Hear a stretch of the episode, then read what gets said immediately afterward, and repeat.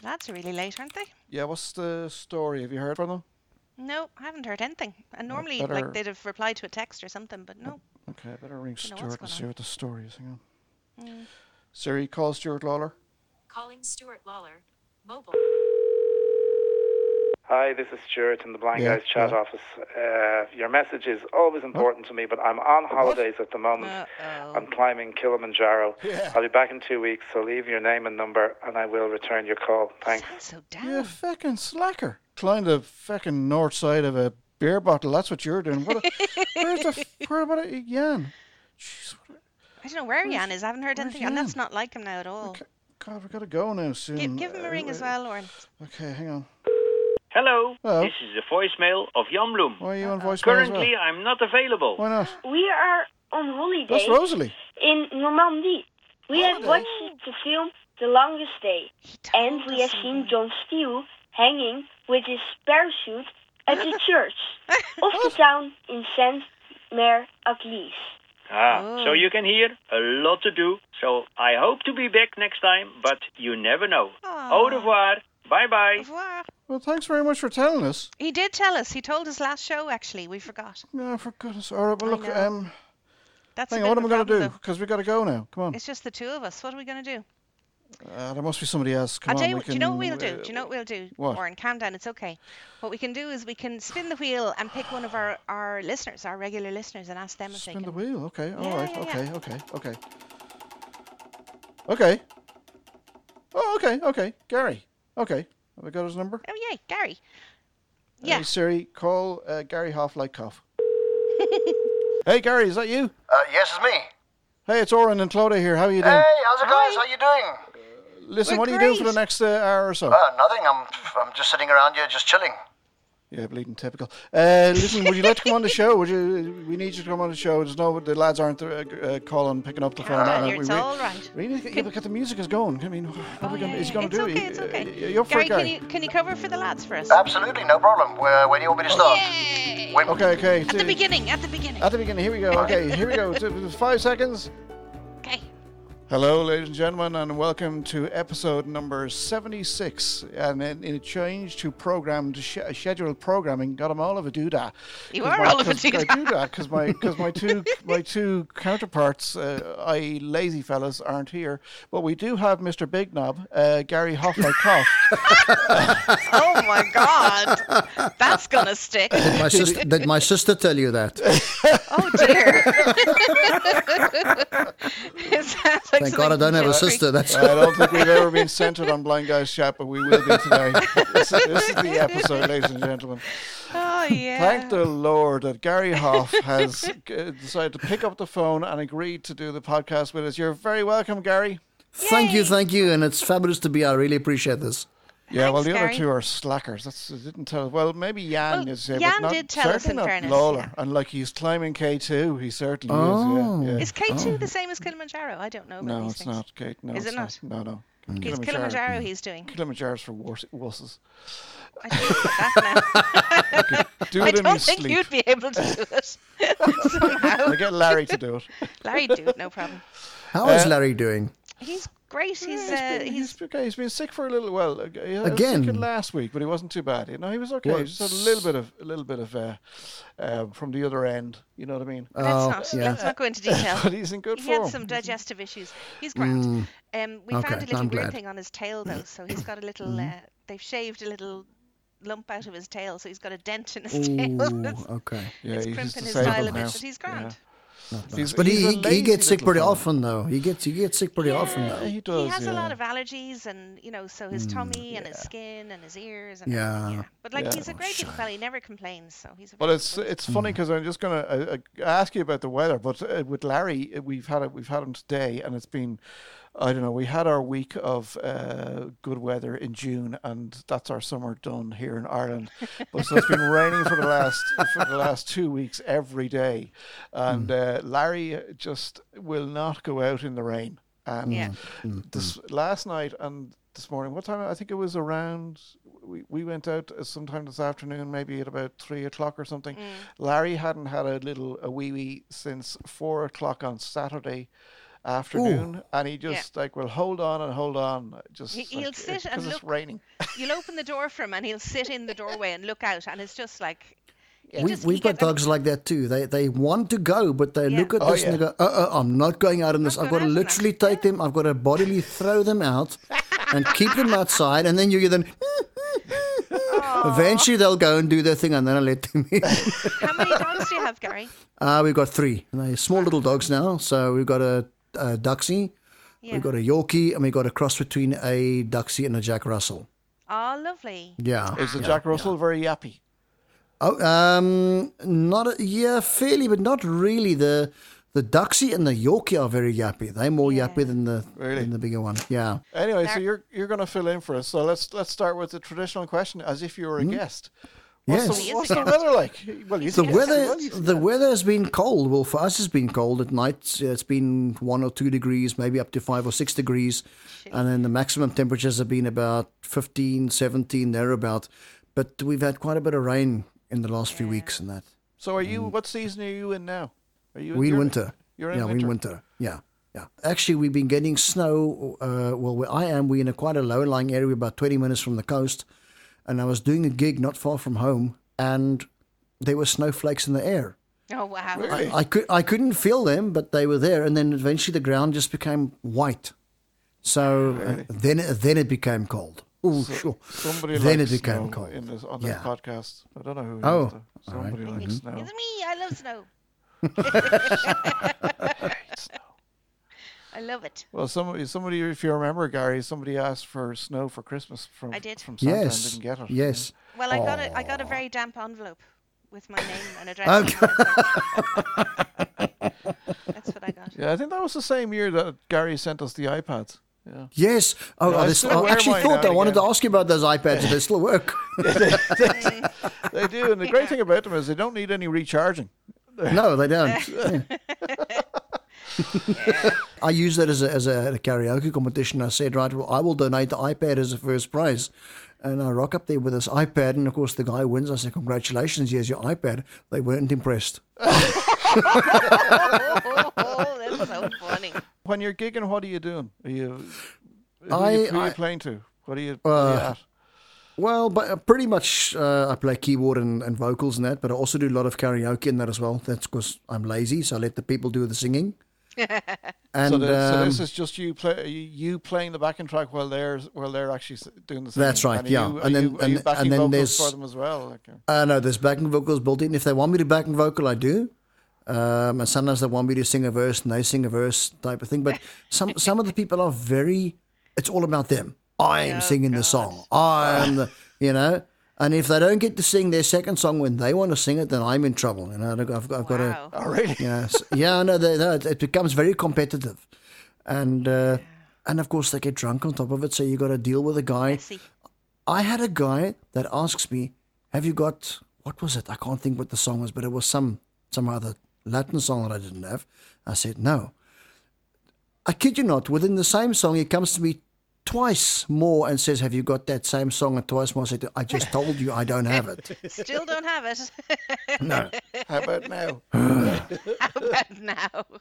It drives me yet? bloody mad, I tell you what. Oh, so, you, so you don't, it's not a particular uh, genre or decade. It's they can they can sing whatever they want if you ha- as long as you have it. In the if I have it, yeah. If I have it, yeah. I've got about five hundred gigs worth of karaoke songs. Wow. On a on a hard drive. Okay, but look, a lot of them are copies. I think I've got about eighteen different copies of different versions of Frank Sinatra's "My Way" because you get um, Sunfly, you get Zoom, you get SoundChoice. All these yeah. different companies make different versions of the same song. Right. So you, right, uh, yeah. you know, so the backing tracks will be different, and then you get some guy. Okay, I want the Sunfly version of that. Oh, no, I want the Zoom. Ah, okay, fine. Somebody has invited me to a fiftieth birthday party in September, and it's going to be an eighties karaoke night. Um, that should be fun. Yeah, I don't know, what, but whatever, whether I'm going or not, I don't know, because I only want to, I only want to, I only want to sing one song, but nobody knows it well. Well, it's it's uh, "Hung My Head" by Sting. What's What? Hung My Sing? Head by Sting. Oh, I thought you said hold my head. I also thought you said hold my head. Oh, oh my head. It's about to fall off my neck. Isn't that like a, one of those ones that's all one note nearly? Is that why it's easier? How does it go? Sing it quickly. Uh, early one morning, oh, yeah. with time to kill, I borrowed Jeff's rifle and sat on a hill. Oh, yeah. I see an old rider crossing the plain.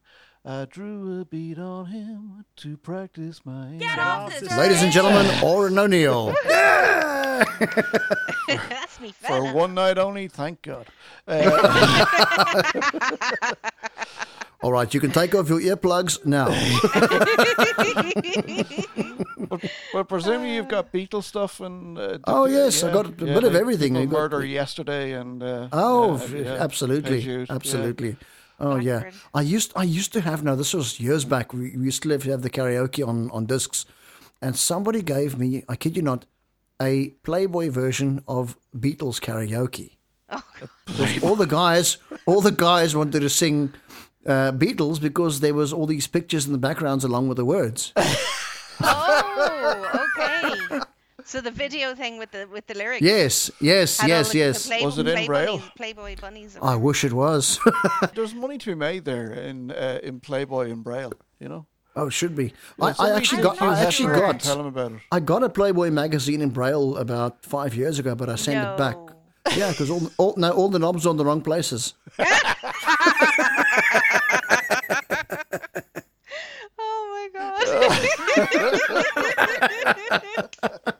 So tell us, when, when you're gigging though, are you are you just around the area that you you're you're near home wise, or yeah, I'm near home. You? No, look, I, I'm near home. Look, I've got my. You're a blindie, you're not driving. No, look, I oh, well, I wish I could, but I, I, I failed the eye test when I went for my license, so that's they wouldn't give it to me. Um, that was a shocker. You're at the white yeah. cane. She, she should have dropped a bit of cane in the car. Whereabouts are you again? You're I know I'm, you're South Africa, but that's a huge country, right? So I'm in Durbanville in Cape Town. Okay. Yeah. Now the gigs, ach, they're about five, six k's from where I live, but now ach, work is scarce, so I'm going to have to branch out. So I spoke to a guy last week, and we're teaming up, putting together a bit of a two-piece, and uh, he's prepared to travel. So I, I've got the wheels. And is he just going to be the roadie, or is he playing? No, well? no he doesn't. He doesn't play, but he he, he sings and he harmonizes very nicely. I Brilliant. had him. At, I had him around on Friday. We done a few things together, and uh, you know, if if uh, I'll bring the keyboards along and the backtracks and that, and uh, we'll we'll do it like that. Uh, what, what, it's, what, it's hard to do that, isn't it? It's hard to harmonize yeah. just on the on the fly. On the huff. I'm I'm lucky to have perfect pitch, so wow. um, so I'm, I'm very lucky to have that. So I'm, I'm very blessed. So how does that um, work, Gary? How do you, is it just something you're born with, or? Yeah, I, Clodagh, I could understand music and notes before I could talk. Wow. That's the best way I could explain it. I was understanding songs and music before I was speaking full-on sentences. I would. That's incredible. I, my aunt had an organ in her in her lounge, and the radio would be on, yeah. and I would associate the notes with what I was playing, and I'd play the same notes. I couldn't play chords and anything, but I yeah. would follow the on the radio, and I would learn the C is five up from the G, for example, and I hear that song's in C, and I would sort of work out where the song's going to go to, wow. just by hearing what, what, what note the song is playing and go from there. So then I went for organ lessons, and um, at the age of five. Wow. So, and I started it from there. So, and did wow. you learn to read music? I did, but I, I battled to remember it. it, it for yeah. me, it was very confusing reading Braille normally, and then learning a whole new language and music in Braille.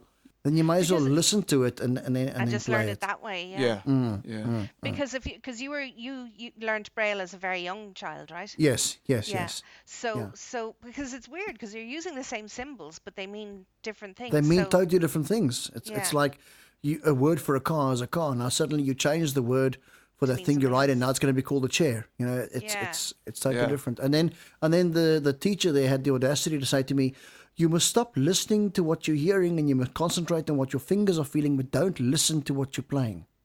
But that's you know, very... Try, try, try and try that's and not to hear what you're doing.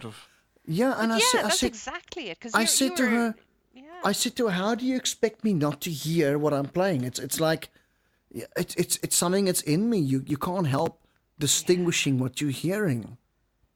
Because oh, they used crazy. to get very frustrated because I couldn't remember the Braille, but because... I would hear it and I would just follow my ears, and yeah. they didn't like that because they're trying to teach me one thing and it's not going in, but yet I'm getting it right, but not the way they want to get it right. You're showing them up. That's what it was, Gary. I love it. People have brought songs to me. They come in and they sing a song, and I've got to hear what they're singing, and I put chords to it, et cetera, et cetera. I've done that a few times for a few people. Mm. Um, or they come with a guitar and they say, "These are the chords. Arrange it for me," and I'll put a nice bass pattern or whatever, whatever they want with it, and make a nice little arrangement for them. There was one lady in particular, she couldn't harmonize at all.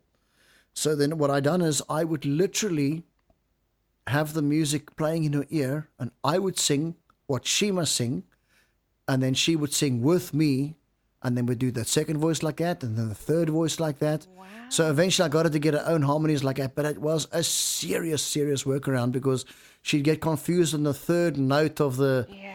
of the sentence, and you got to sort of do a punch in on that third note. And, so she'd slide you know, from... Like hope the, and yeah. hope that she's going to get it right this time. But I tell you what, yeah. the gratification when, when you finish that and you realize that you, you got it right and she you got it something. right. Yeah. Yes. But you know? she can't. She can never replicate that herself in real life. No, because she no, just can't.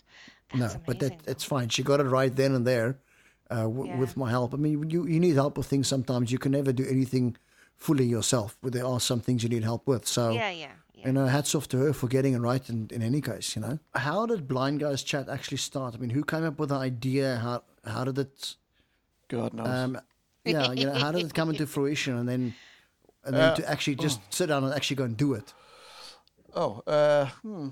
well, okay, the short, well, I'll try and give you the short story, I mean, the short version. COVID had a lot to do with it, yeah. Starting in COVID? Starting mm. COVID, so we started in uh, mm. April, in September twenty, September twenty twenty, uh, the previous couple of months mm-hmm. before that, uh, the company that Stuart was working for uh, wanted him to do a webinar on Microsoft Teams, um, mm. and I was uh, a champion in work for Microsoft Teams. Jan knew about it as well. Stuart and Stuart, of course, did as well. But we, we all mm-hmm. couldn't. We three of us together kind of couldn't work out um, how to use it anyway efficiently mm-hmm. on our own. So we kind of got talking to each other, and then we decided. Stuart said, "Well, will we do this? Will you? Will you both do the webinar with us, or with mm-hmm. me?" And so we did, and we, we, we talked to people in Microsoft beforehand and trying to get some things changed in Microsoft Teams before we before we did the, the webinar to make it more accessible. To make it more accessible, mm-hmm. and w- which is which is great. Um, and then we did the, the, the webinar in whatever it was June or time, and mm-hmm. we thought it went well. We got on we got on very well. They had kind of a natural chemistry, you know, like the just the sense yes, humor, yes, right? yes, yeah, mm-hmm. yeah. And mm-hmm. uh, then we we kind of we, that was kind of it. And then, believe it or not, I was about to ring Stuart on uh, at exactly the same time that he he rang me, and he Telepathy. said, "I really really enjoyed that, yeah," or, or the fact that we were sitting beside each other. Um, he said, "I'm going to ring you now." Okay. Oh, I was thinking about ringing you. Yeah. Okay. Uh, no, but he said, "I've got a great idea," and I said, I wa- "I'd like to do a podcast with you and mm. Jan." And he said, "That's exactly what mm. I was going to say." And uh, he said, "No, it wasn't." I said, "Yes, it wasn't." No, it wasn't. So after about ten minutes, we decided that it was my idea, um, and uh, and we rang Jan, and Jan said, "Yeah, sure, whatever." You know, uh, he was. How did you, how did you guys meet Jan? Back. Well, Stuart knew Jan from uh, from Vispero uh, because okay. Jan was All the right. international sales manager mm-hmm. uh, for Vispero, so he mm-hmm. knew of him already. So that's how we kind of the three of us got talking together. Okay, all and, right. And then we kind of, you know, when, when we had this idea, let's do a podcast. Mm. We we thought, well, no point doing it our, just myself and Stuart because we got on mm. really well. Jan, yeah. and he's good crack. So let's do let's see if he's interested. And and yeah. thank the Lord that he mm. was. Yeah, he was he was he was interested. And and uh, uh, yeah, we, we just then we had months and months of, of trying to think of a podcast name. It mm-hmm. wasn't that long. It, it, felt it, wasn't, it just felt out. It was about two weeks of like, how about this? No, that's stupid. Yeah. How about this? No, that's stupid. Yeah. Uh, but you know, blind, but the name itself, Blind Guys Chat, it's so informal and laid back. I, I think yeah. that that's what that's what grabs me because I I'm not a big formality, yeah. stiff type of guy. I, I like things yeah. to be informal. I think one thing we didn't want we didn't want it to be like some other podcasts by by blind presenters. Don't blind mention hosts, any names. Don't mention any of that. You know, where it's very formal and it's very, yes, it's very yes, well rehearsed yes. and it's very, yeah. you know, and it's all yeah. about me. Yeah. Uh, mm. You know, because it's we, not about it. It's not about. No, it's not. It's Correct, it's, yeah. it's really lazy. We don't, you know, we come yeah. on the show, we go into record, we have an idea of what, what we're going to talk about, but you just uh, take I think it as it get, comes. Yeah, you yeah. just take it as it comes. Yeah, yeah, yeah. That's nice. And sometimes that, it works. I, I often find. I, I find that that's the best way because you get yeah. such good results when you. I, I was recording a story with a with a friend of mine. She just came up with an idea of she just started laying down a track of and just saying what was going into her mind, mm. and she was playing the role of this chick that lives all alone, and she's you know there's this weird person next door, and I just thought oh well, and I'll suddenly take up this part of this weird guy next door who's wondering about this lady next door living with her crazy mother, and I sent this to her, and she. Oh, you bought into this. And then we started putting this whole thing together. And then eventually we made about nine episodes in conjunction. And then the tenth episode we had to get together. So I said to her, well, let's let's do a WhatsApp call. You sit in front of your P C, you record your bit. I'll yeah. sit in front of my P C, record my bit. And we, we have the conversation on WhatsApp, which, uh, yeah, you know, it eases up the, so we don't have to do it via Zoom or something. Yeah. Uh, and then there's no latency in the recordings and things like that. And then she sent me her recording. I put it all together, put a couple of sound effects with it, and there you go. Ach, it was a lot of fun.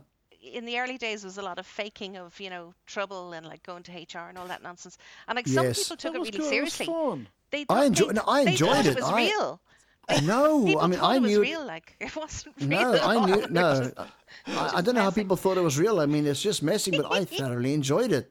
Yeah, I thoroughly. I still sent. I still sent Oran an email saying uh, there should be a bit of a fight between someone. You know, you know put in fist hits, and Oran said to me, "No, Clara doesn't do violence at all. It yeah. won't work." no, I don't. I really don't. I get a bit upset about conflict in general. I'm like, Is no, it? enough of the fighting. Because people, I think that's what it was. Was some some people were emailing, and like we we get. Some we get a lot of emails that aren't for reading out. They're just for like, you know, hey, I just wanted to say this to you, not for mm. general consumption, but like, yeah, and there was yeah. there was one particular um, person, and they were really upset about it. They were like, you know, this is like, are you going to break up? Is it going to, is the podcast going to stop? Like, please God, don't fight. So. Oh, you know? They thought you guys were serious. Oh, yeah, yeah. But yeah. surely you can tell the difference. Ah, yeah, I think so. You know, they're just I mean, such really? fantastic actors, yeah. though. You know, yeah, yeah oh, yes, yes, yeah. so convincing. You know, what I must tell you, and Oran, you can edit this out because um, this is now about me, which it's not supposed to be. This is just for you guys. So you're the guest you can, host; it can be about you. That's the only song okay. you know, Gary. Yeah, Joe Ray, me, me, me. Yes, yes. I took a, I took a story from an audiobook. And the guy read the story incredibly well. It's like a forty-five minute story. So what I do is he would, I record, I took the M P three, and I would parrot fashion say what he says directly after him and record that on a new track. Yeah. So yeah. now I've got I've got the the vocal take down. Now I go and I put in all the sound effects to match the story. forty-five minute story, and it took me about two weeks to do the whole thing. But yeah. it's a nice feeling. So you got the story, not my story, obviously written by somebody else. And there's the whole sound effects and everything in it. And I yeah. thoroughly enjoy doing that. Yeah. yeah. Yeah. I thoroughly enjoy doing that. Yeah, I do too. I, I'll, I'll, yeah. I can, I can, I'll send yeah. it to you guys if you want. Oh, you please do. Yeah, yeah, yeah. yeah. All right. Yeah. I'll do that. And can people yeah. download it? Can people access it? No, well, uh, well, no, I can put it up somewhere, but I mean, it's, it's as I said, it's not well, my story. Well, you can put it on I... the Blind Guys Chat uh, eShop. Oh, okay. Yes, we can buy it. Launched this evening yes. where you can buy T-shirts and mugs. Uh, and uh, uh, oh. what else are we selling? We're selling Blind Gordon's uh, his, his shortcuts, book. his shortcuts his... to um, oh yeah, to using iPhones and computers. Yeah, that's yes, yes, yes, yes, yes. That's very. Gr- we're having a sale at the moment, actually. Sorry, oh, lovely. Yeah, it's only it's only one hundred fifty euros. Uh, You're such a mess. And so we we would be happy. And to hang on a second. Your, if you your... having if you having a summer sale, what are you going to charge me because it's winter here? You don't get the discount. I'm sorry, Gary. Oh. Full price send, for Gary. Send, send, a, send, a, send a delayed discount for when it's my summertime. We'll, th- yeah, we'll yeah. throw in a bit of snow to anybody. Oh, else okay. Thank in, you. In winter, yes. Yeah. Thank you.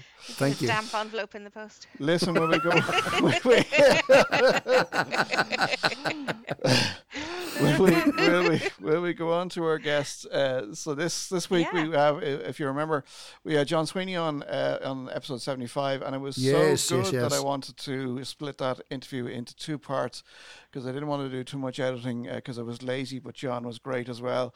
So this is love the second John. part. We love John. This is the second part of this interview, and I begin asking him, him about food security. Do you think there's like a, an issue with mortality for fish and, and, and oysters and such uh, long term? Yeah, I think we're well, we, we're experiencing here in Ireland um, what NOAA call a category four marine heat wave. And um, what this means is that the waters off the west coast of Ireland here, they're four degrees warmer than they should be for this time of year. And really, when you get ocean waters warming up to that extent, um, oceans can dissipate energy and dissipate heat very effectively because the water can move and recirculate heat much better than the land can. But four degrees is an enormous quantity of heat to be building up at the surface. And I think we are beginning to, to suspect that there are certain ecosystems in the marine environment which will be troubled by this. First of all, seagrass.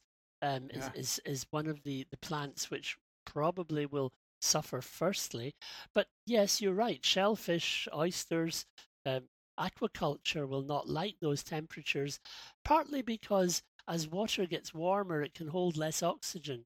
So, you know, fish are not going to like it particularly either. But of course, fish will move and f- fish stocks will migrate away to colder waters. So I think, uh, you know, it will have consequences in terms of moving fish stocks away from those warmer water areas.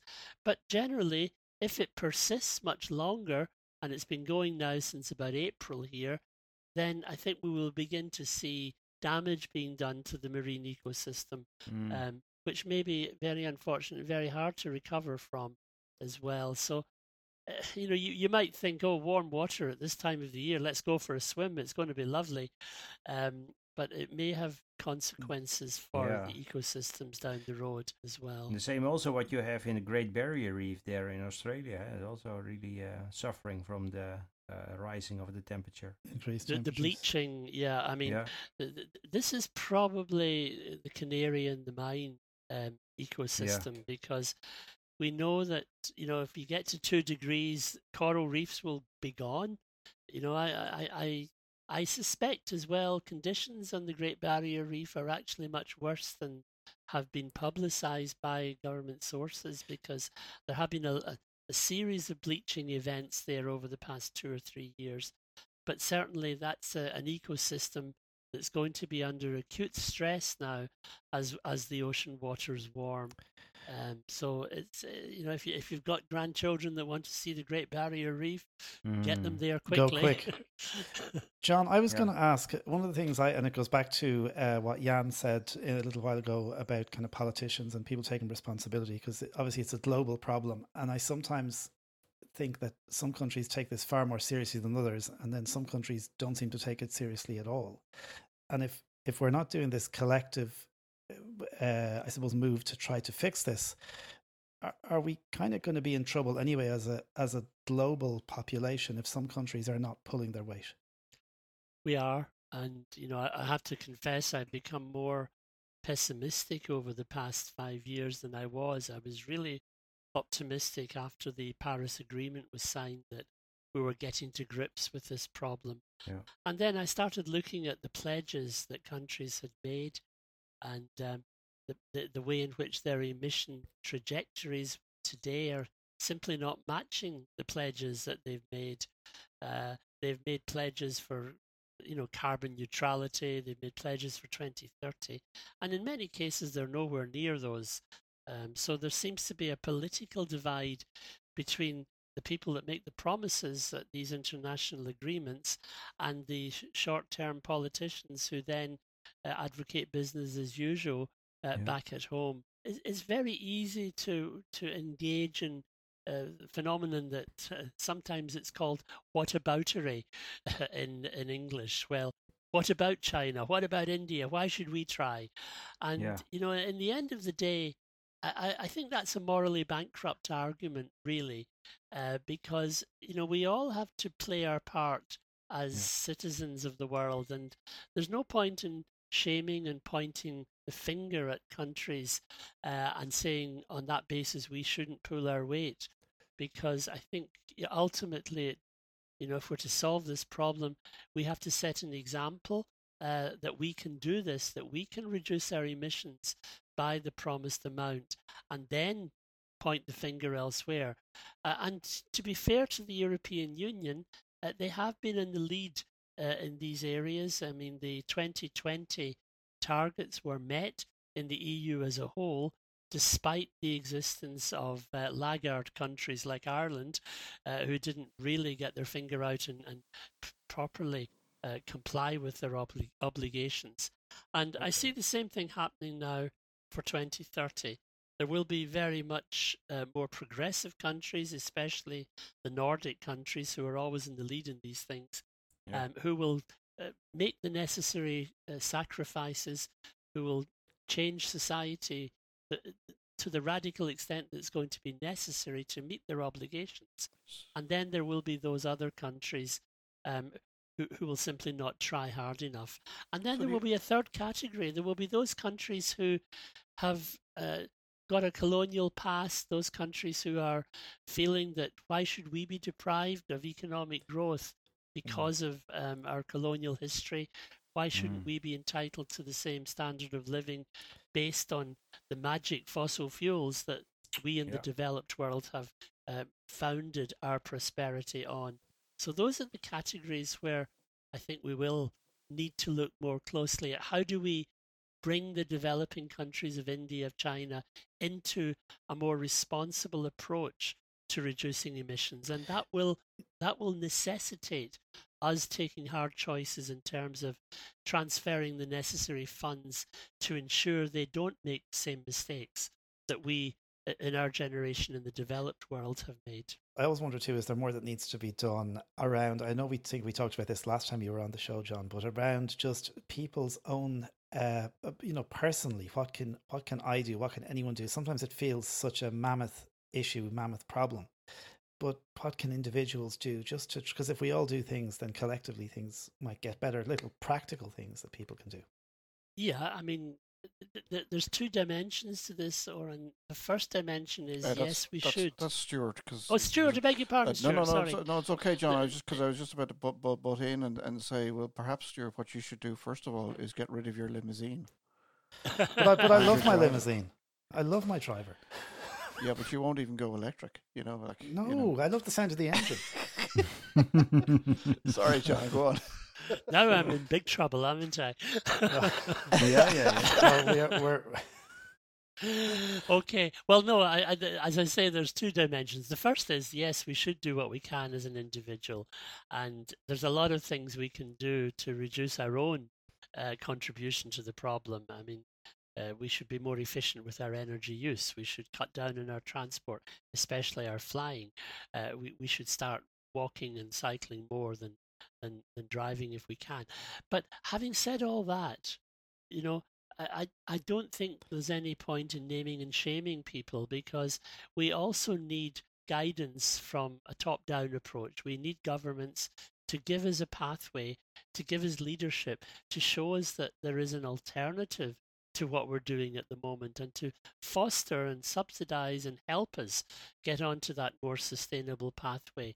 So there's an element which I'm a wee bit wary of, whereby, you know, corporations and the big fossil fuel industries try to pin the blame on individuals.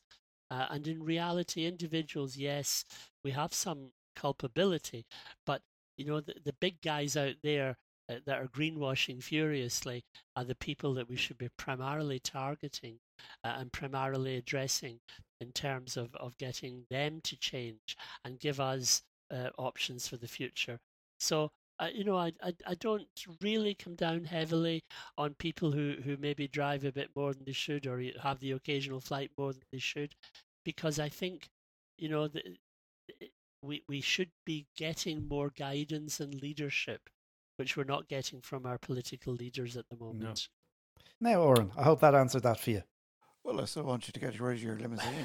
Stuart for president in that way, you know. Then he Thank can you, yeah. give us an example. John, what yeah. do you what, what do you feel? Because I know I, I think this has been floated around about the Future Generations Commissioner uh, to be appointed in, in, in countries. What's what do you oh, feel yeah. about that? I think that's a great idea. Um, we have already got one such person appointed in Wales.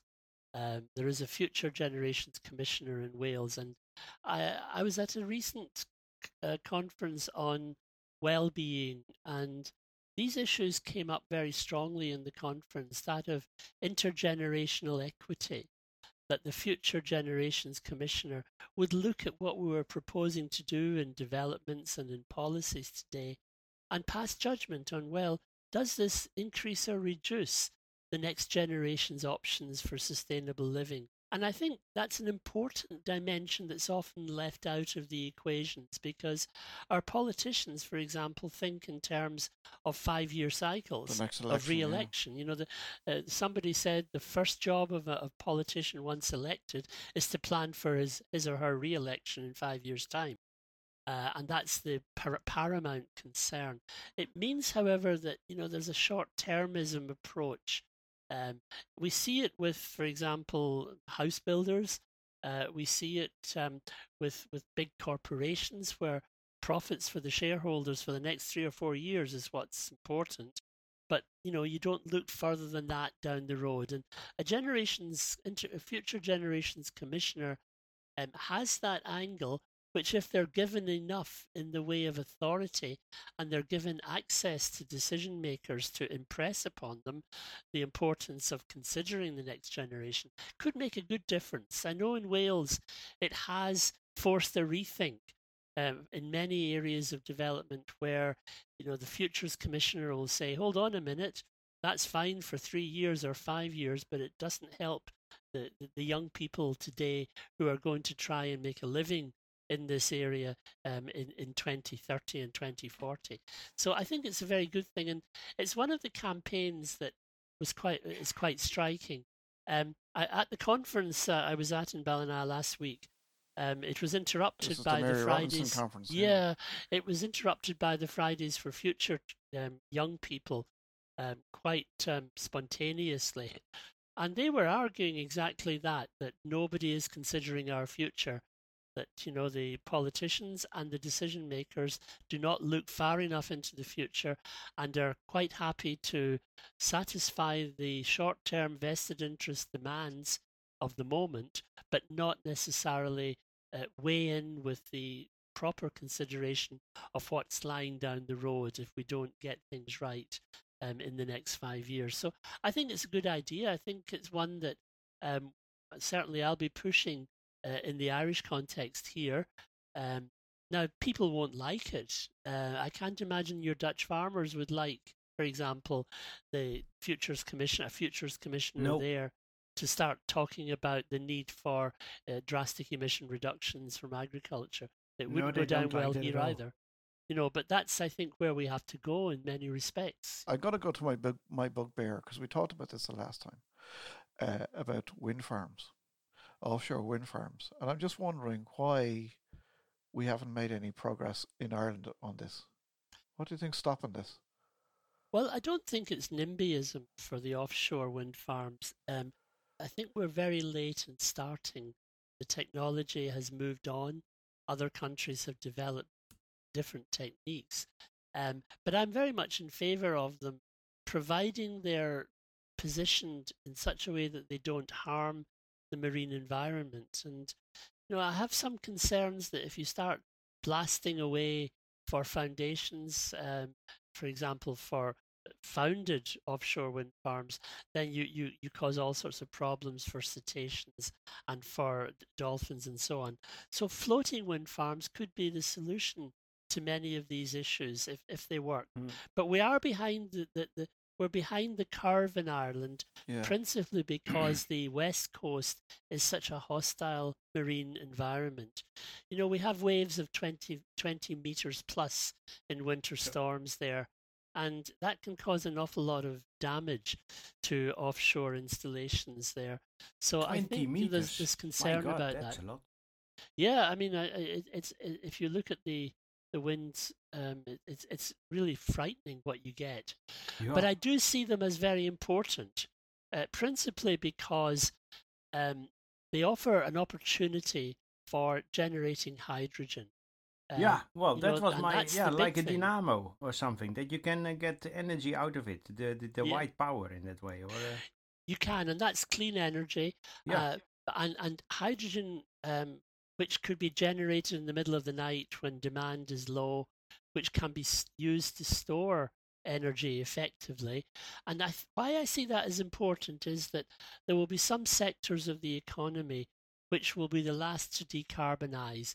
And um, foremost among those will be aviation and shipping, um, where it's very hard to see renewable sources uh, providing the necessary energy intensity uh, for those. But hydrogen could. Uh, and therefore, if we can produce hydrogen cheaply from offshore wind, um, then we can, we can make progress in decarbonizing those sectors, because those two sectors have been very recalcitrant about making any commitments over the past twenty years. And it is difficult to see, all right, what they can do, but they won't pay taxes, for example, readily for emissions even within the The, the, the marine jurisdictional areas very readily.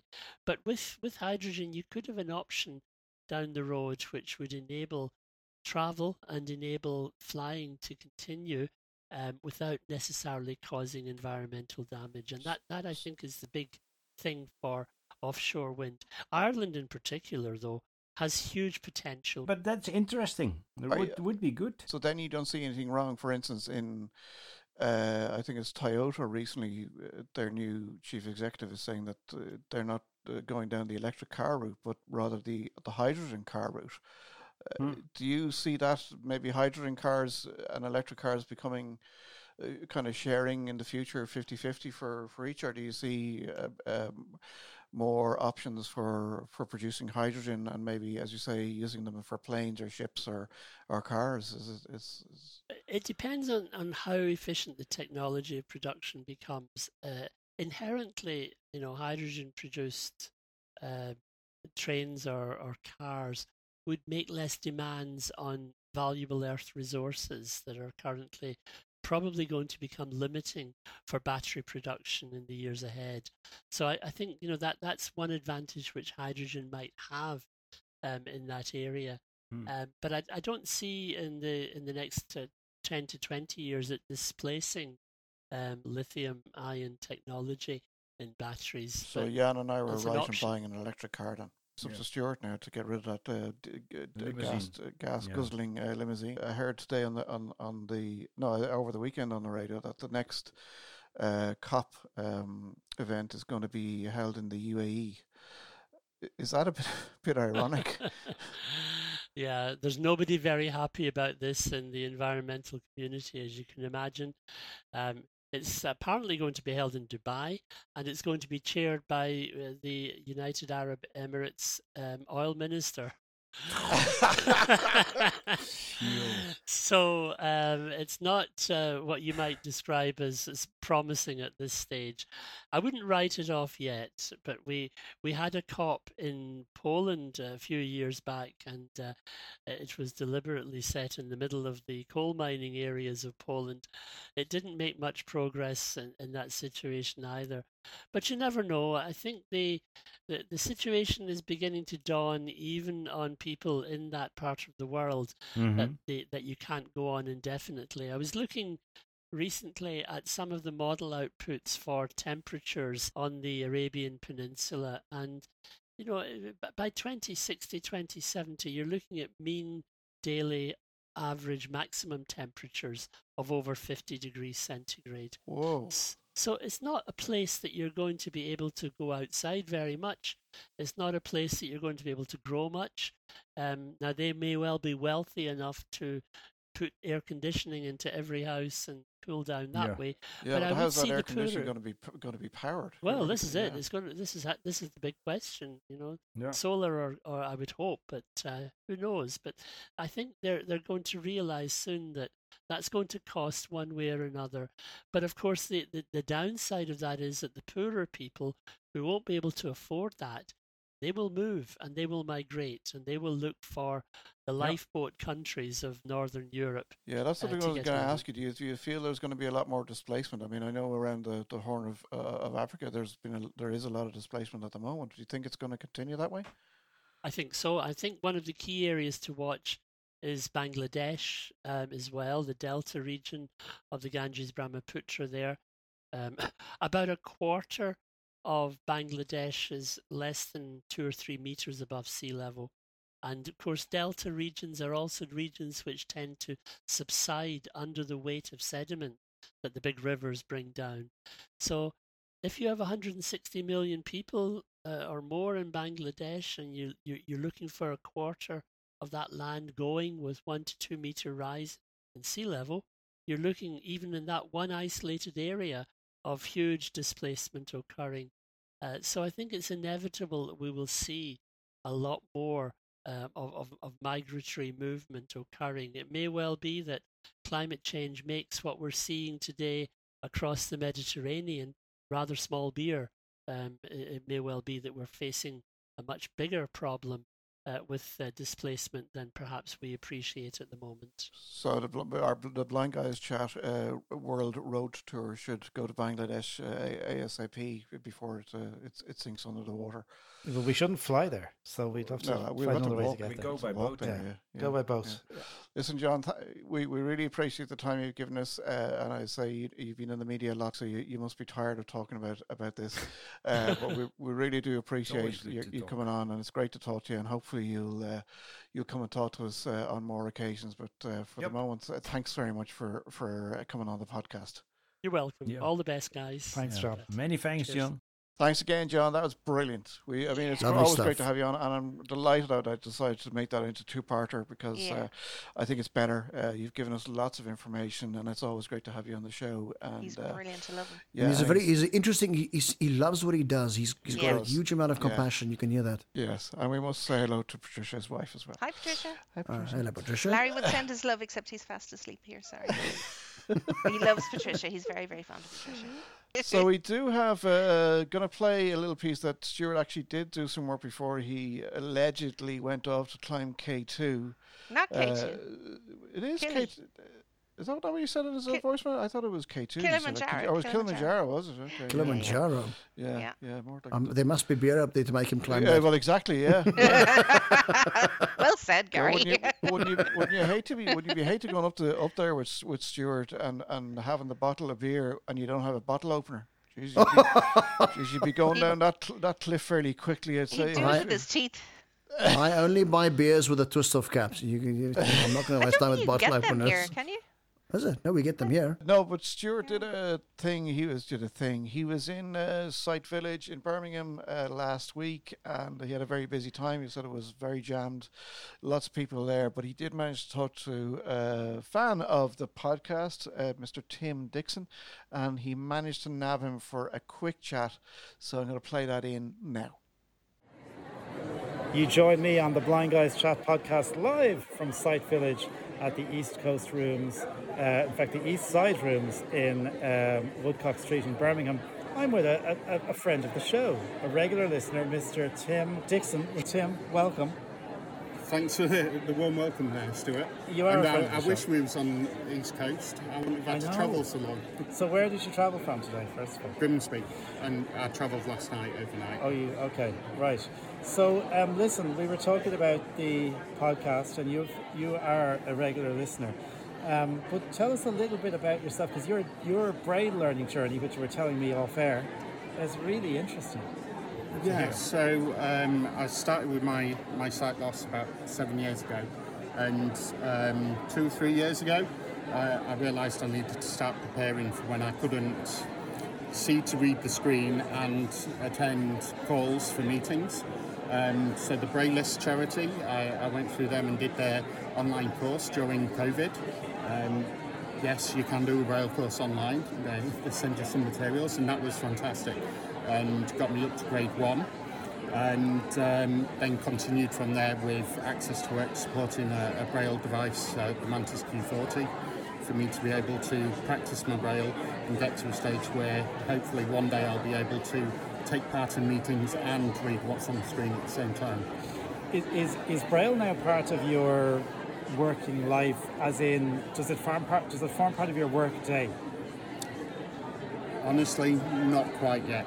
Okay. So uh, I'll rest my fingers on the Braille and, and try and read a bit when I'm in calls to start to practice, but I've not got to the stage where, because my eyes are still still have too much use, I go for the quick use, even though oh, I believe uh, they're useful, um, and I need to move away from that and use the Braille some more.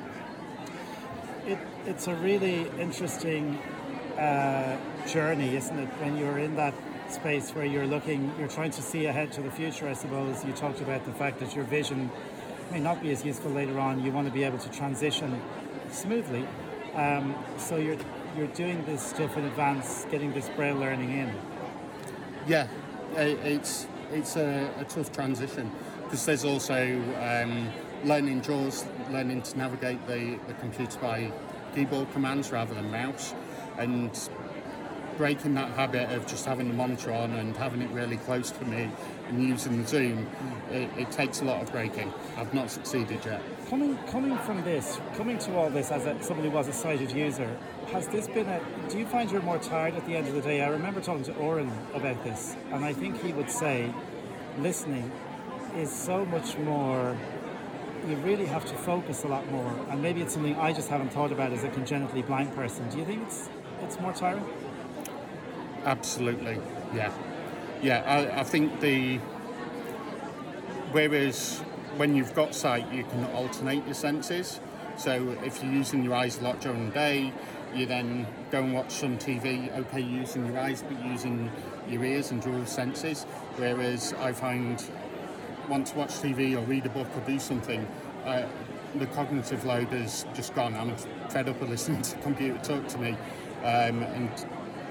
It, you have to slow down, you have to have that. Mm-hmm. Everything is through your ears. Is this your first time at the Sight Village exhibition? It is, yes. And has it been interesting or overwhelming or or a bit of both? Um, very interesting. I would say I was fairly prepared, and I've got both, um, I'm staying for both days, so I've not felt the pressure of needing to rush and see everything. So that gives me a bit more space and and time, so I think that gets it down. It is a noisy and busy environment, but it's full of like-minded people, so it, and friendly, very friendly people. Uh, Tim, it's been lovely to catch up with you, really lovely, because we know you've been listening to the show for a long time, and it's nice to just have a little bit of space on this podcast episode to meet a friend of the show that I happen to run into. So thanks for joining us today. Stay in touch, and good luck with your continued learning journey of Braille and JAWS. Excellent. Thank you, Stuart. Thanks a lot for having me on the show. Keep up great work. Uh, Tim's a nice bloke. I think I'd like to get more, to know him a bit better. And my mm. God, it sounded busy in the background of. Uh, it was very busy. It yeah. was very yeah. busy. Yeah, yeah. yeah, yeah. The thing I thing I do wonder about those, is, you know, is you're going around, like if you're on your own, mm. how are you gonna? How do you manage to, you know? Like, you know, the, what's the one? Is it CSUN in uh, in, yeah. in in America? And it's in this, you know, it's generally in these huge, huge halls. It's like, mm. how do you find your way around these places? I was all, wondering the same thing. There, there's so many voices and so many things you can walk into, and there's expensive things. Uh, I wondered the same thing. I mean, it, it's it's yeah. fine if you've got somebody with you that can guide you. Yeah. But it's mm. for predominant. It's for blind people. So w- what do you do if you rock up there all alone with your cane or your dog? Yeah, it's got to be difficult. Yeah. I don't know how that works. I suppose they they probably have some volunteers or something to help, kind of, mm. I don't know. Yeah, they don't have a lot of volunteers. Sure. Maybe yeah. they've got like a three D map or something. Maybe they've got like one of those, what do you call those, um, the puffy paint thing that Audrey used to have? I can't oh, remember what it was the, called. Oh, I know. Um, yeah, she, she did maths with it. Yeah, yeah I can't yeah, remember. Kind of raises. Well, I don't yeah, know. Yeah, not sure. Know. We'll have to go one of these do days. You know, it would be great been. actually, because Gary did the demo of it, the uh, sound. Oh yeah. Uh, oh yes, the, the the seeing A I. Yes, yeah. yes, that yes. Wouldn't it be great Gary, if yeah. uh, wouldn't it be great if you could get the organisers to do a walkthrough of yes, each stall, yes, yes, and then yes, you could download stall. it. That's yes, that'll be good. Idea. Yeah, yeah. Can you do but that? Now, can you share people's... But, but now, invariably, the thing is you, you'd now find the thing wants you to turn left at a certain spot and there's somebody standing standing in your way. I just knock yeah. them down. Just, uh, you, do, yeah. do what I do with the cane. Just knock them down. I just knock them down with a cane. Yeah, there you go. Ladies. Yeah, yeah. This is go. why I'm so glad Oran doesn't use a cane anymore. He used to whip it at people's ankles. Uh, if they're in my way, Claudia, they're getting. And like there'd be a like, little two-year-old, you know, and he'd fucking oh. get yeah, there. Yeah, he's too young to be walking anyway. Uh, there you go. The Should uh, be holding his mummy's hand. Anyway, do you want? Well, we mm. uh, he's not here, so we can't do. We can't really do the email jingle. So will we? Will, we, will we do the? You know, um, what's the, the one? The one I like. You know, well, you know, oh, the old uh, one. What's, what's the, no, the old one. You know, like um, well, the the one that I am always ripping off. You know, emails. We've got emails. We've got your emails. Yes, we do. But that's not that's not our song though. Well, it isn't. No, a, it sounds like a cool song anyway. Yeah, okay, so. well, it'll do. It'll do. It'll do. Okay, okay. So Stuart we'll will be laughing in up his sleeve at us now. He'll think we're ridiculous. Cause well, that's why he's not freezing his big knob off on uh, Kilimanjaro. Uh, I thought you were going to say his beer bottles. That's not if he's freezing his beer bottles off in Kilimanjaro. What's the name of the sh- is it a Sherpa? They have Sherpas, don't they, to, to like carry your bags? So the climbers don't actually carry. They only carry like their... They just you know, carry Stuart's beer. Yeah, so I wonder how many Sherpas he has for his beer. Yeah, beer yeah.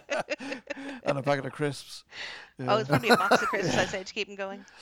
Anyway, go on. So we, that's our email so, jingle done. Hello, Claudia. Hello, hi.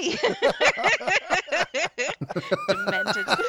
Um, yeah, we have two very short emails, actually, very quick and to the point.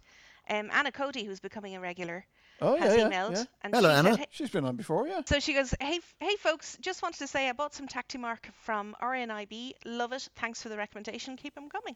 Oh, yeah, TactiMark. Actually, there's a, there's a question we actually should ask mm-hmm. uh, Gary while he's here, because we were asking the guys in the last episode uh, with keyboards mm-hmm. and that. Do you use bump-ons or TactiMark, or do you use any kind of identifiers no, just, on your keyboard? No, just the normal keyboard. I mean, the, the F and the J is marked, mm-hmm. and that's yeah. good. That's good enough for me.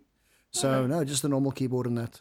Yeah, that's interesting. Okay. And on my phone, I just I use the on-screen, the on-screen Braille keyboard, or the, yeah, the on-screen, you know, the iOS on-screen Braille yeah, keyboard. Yeah, yeah. And oh, yeah, that, yeah. that works good for me. So I'm, that that's me. But I can understand why some people want uh, tactile keyboards. I mean, if, if there are people with big fingers with small keys, and if you go blind at a fairly senior age, you're going to need help. They, they, you know, you, yeah. you will there need it. There could be a lot of senior moments going on. Yeah. But yeah, you know, it's yeah, funny because yeah. when when uh, I started doing a lot of work through Zoom and Teams and stuff, mm. I put a little tiny drop of TactiMark on. Was it the Alt and the F? No, it wasn't the Alt and the F four. I can't remember the the, the leave Zoom um, keyboard oh, yeah. whatever it well, was. Alt F four is mm. what I do. Alt F four, yes. I did it so that I could get my fingers in position and not look down at the keyboard, because there's nothing worse than like you're saying goodbye to somebody and then you're kind of all you see is the top of their head while they're looking while they're looking to try to find the keys. So I have I'm I'm able to do that while looking at the screen or looking at the camera or whatever. It's grand. Hmm, so yeah, okay. So even sighties oh. use TactiMark. Well, I'm glad you're using the uh, TactiMark, uh, Anna Cody. Uh, have we got any more emails? We do. We just got one there just as you were calling um, Gary actually, and it's from Kumar, who I don't think he's been on before. Kumar. I don't remember the name okay. anyway. Kumar right, says, love that. The show. Are you guys involved with any blind sports? Uh, so for me, uh, some years ago, I haven't played in quite a long time, but I used to play blind tennis. Mm. Uh, and I played mm. for the uh, played for the my country team. Twice. Yes. Wow. I used to play blind cricket when I was still oh. young and good. When when I'm still when I was still young and good looking. Now I'm just good looking. Ah. Um, yeah. That was, about, was, that was something that we were going to start here in Ireland. Yeah. Uh, but, uh, that Oran wants to start in Ireland. Yeah, it's yeah. Big, a huge amount of fun. How huge amount work? Of fun. So is well, it the same as the balls that have uh, little bells in it, little ball bearings in it to identify? Yeah, no, the, the, it's, it's a standard cricket ball, but it's got, um, it sounds like a big baby rattle. I don't quite know what they put into it. And y- you roll the ball when you when you when you bowl. You don't oh, right. uh, throw it, don't throw and it. Okay. Then you you sweep bat. So what you do is you pretty much go down on your knees or on your haunches and you sweep bat, and uh, okay. preferably your haunches so you can move backwards and forwards and give the ball quickly, a good whack. Yeah. yeah. But yeah. Then you got a whole team of what B ones, which is your totally blind players. Yeah, yeah. that's me. Yeah. One one guy will fall left, other guy will fall right, and so you carry on. So you you make so that when this ball travels from the bat, it's low down. So the people who fall makes a boundary wall, so to try and stop the, the ball going through. Right. that sounds behind brilliant. them, behind them, you've got B twos and B threes who will catch the ball if it's airborne. You know, if you're going oh. for a four oh, or six, right, right. yeah, you know. Yeah. So, and, I mean, uh, if you got a, cr- a cricket ball in the face, it would hurt, though, right? You wear a helmet. Oh, you wear a helmet. Look, as, as when you when you're batting, you don't wear a helmet. Uh, but yeah. obviously, the ball's the ball's on the ground, so you're it's been rolling. So yeah, they're not going to get it. But I've taken a ball and a bat in the face because I was feeling I was fielding Ooh. right by the um, right by the by the batsman, and this yeah. guy comes for this ball, but he connects the ball. The ball connects the helmet that I'm wearing and followed shortly by the hat. So it was da-dunk. Oh, oh, gosh. Oh, that sounds so I was fine. My neck my neck got a bit sore because I jerked my neck back quite a bit. Ooh. But uh, I was okay. There was no damage to my face. The helmet was... It, my face was encaged in this nice little metal fencing. Yeah. Do you still follow cricket, even though you, you're obviously not you're not playing anymore? Do you still... I'm, I haven't followed for, for quite a while. Yeah. Um, I've, I'm very much into... At the moment, I'm into my road running. I'm oh, getting really? back into. Oh. I'm getting back into it again. So um, I was out of it for about ten years or so because I could I couldn't find sighted guides. Okay. Uh, that that's a bit of a problem I have. But I mean, yeah. uh, I've I've started now again in the last month or so, and okay. I'm thoroughly enjoying it. So I'm, I'm I've got the motivation to get on the treadmill because once once a week or so I go out with a lady and we, ah, we'll do a quick five Ks here or there and you know just yeah. warm up and just go for it. We're starting out slow, so. And do you have a no, tether? Is that how that works? Yeah, she wears a belt around her waist, and there's yeah. another belt hooked, hooked into that belt yeah. uh, with a loop on the end of that. So then I hold on to that so that your arms can swing freely and you don't bash arms and that oh, that type okay. of thing. That makes a lot oh, of right, sense. Yeah. And now, so if you she have to find somebody who does the same pace as you, though. Yes, yeah. Okay. Yes. Now, if she turns left, she's on my left-hand side. So when she turns left, I just casually put the back of my hand on her hip just to feel exactly the angle that she's turning. It's, you know, because if she says turn oh, left, okay. how sharp must she how turn and for turn. how long? Yeah, yeah. yeah. So I, I just get the exact... Have a quick feel there. The, oh, yeah, of course. And we both like it. And you know, so I, I gauge the exact way that she's turning. And, you know, sometimes if there's a dustbin in the way, they've got to sort of yank your arm. Come left, speed bump. Okay, speed bump coming in three, two, one, up. You know, that type of thing. Yeah, so yeah. It, there's, there's a lot of concentration. Yeah. But you learn you learn to, to work with the one that's running with you. You you, so you develop a technique. Yeah, yeah, very much. Yeah, very much. Very, very hard on the knees, though, isn't it? I mean, you're running. No, no, no. Depends. It depends. It depends. I'm on the road, but there's also a bit of trail running. Depends on your running shoes, and depends how you land on your feet. You know, people mainly yeah. run flat foot. Yeah. They just oh, put yeah. their foot down. Plop. You land on your heel, roll your foot, and come up on your toes. Right. Right. That, so that that's the proper basically. way to do it. Yeah, that's right. That's right. Mm. Oh, okay. I don't yeah. think Oran and I will win any prizes running anytime soon. Well, I'm I'm really very out of it. I'm not fit at the moment, but I tell you what, there was a time, I mean, my best time for a ten K uh, ten years ago was one hour, two minutes. That's, That's with good. a sighted guide. Good. Very and good. My best yeah. time for a tw- my best time for well a tw- twenty-one was uh, two hours thirty. Wow. Wow. Yeah. Bloody hell, very that's good. very good. Oran was a, cy- a blind cyclist for a while. Mm. I, I've done the Argus Cycle Tour here. They they have the Argus Cycle Tour. It's a world-renowned bicycle race uh, every year around about March. There are thousands of cyclists that come from all over the world, and uh, they do the Argus. And there are plenty of blind people on tandems. It's one of our it's one of our big things that happens here in South Africa. Get off the stairs. Okay, okay. Oh, okay, okay, okay. Oh, that was really quick. That was lovely, though. That was brilliant to have Gary on. Gary, thanks so much yeah. for filling in. So no, thank you guys. It was absolutely fabulous. And hopefully you. you might do it again. Uh, I'd love to. Available. We, uh, I'd love yeah, to do it. Yeah, we, we keep your number. Please do. Uh, we will see Please you do. in two weeks' time. Thanks, Gary. Cool. Thanks, guys. busy busy productions dot com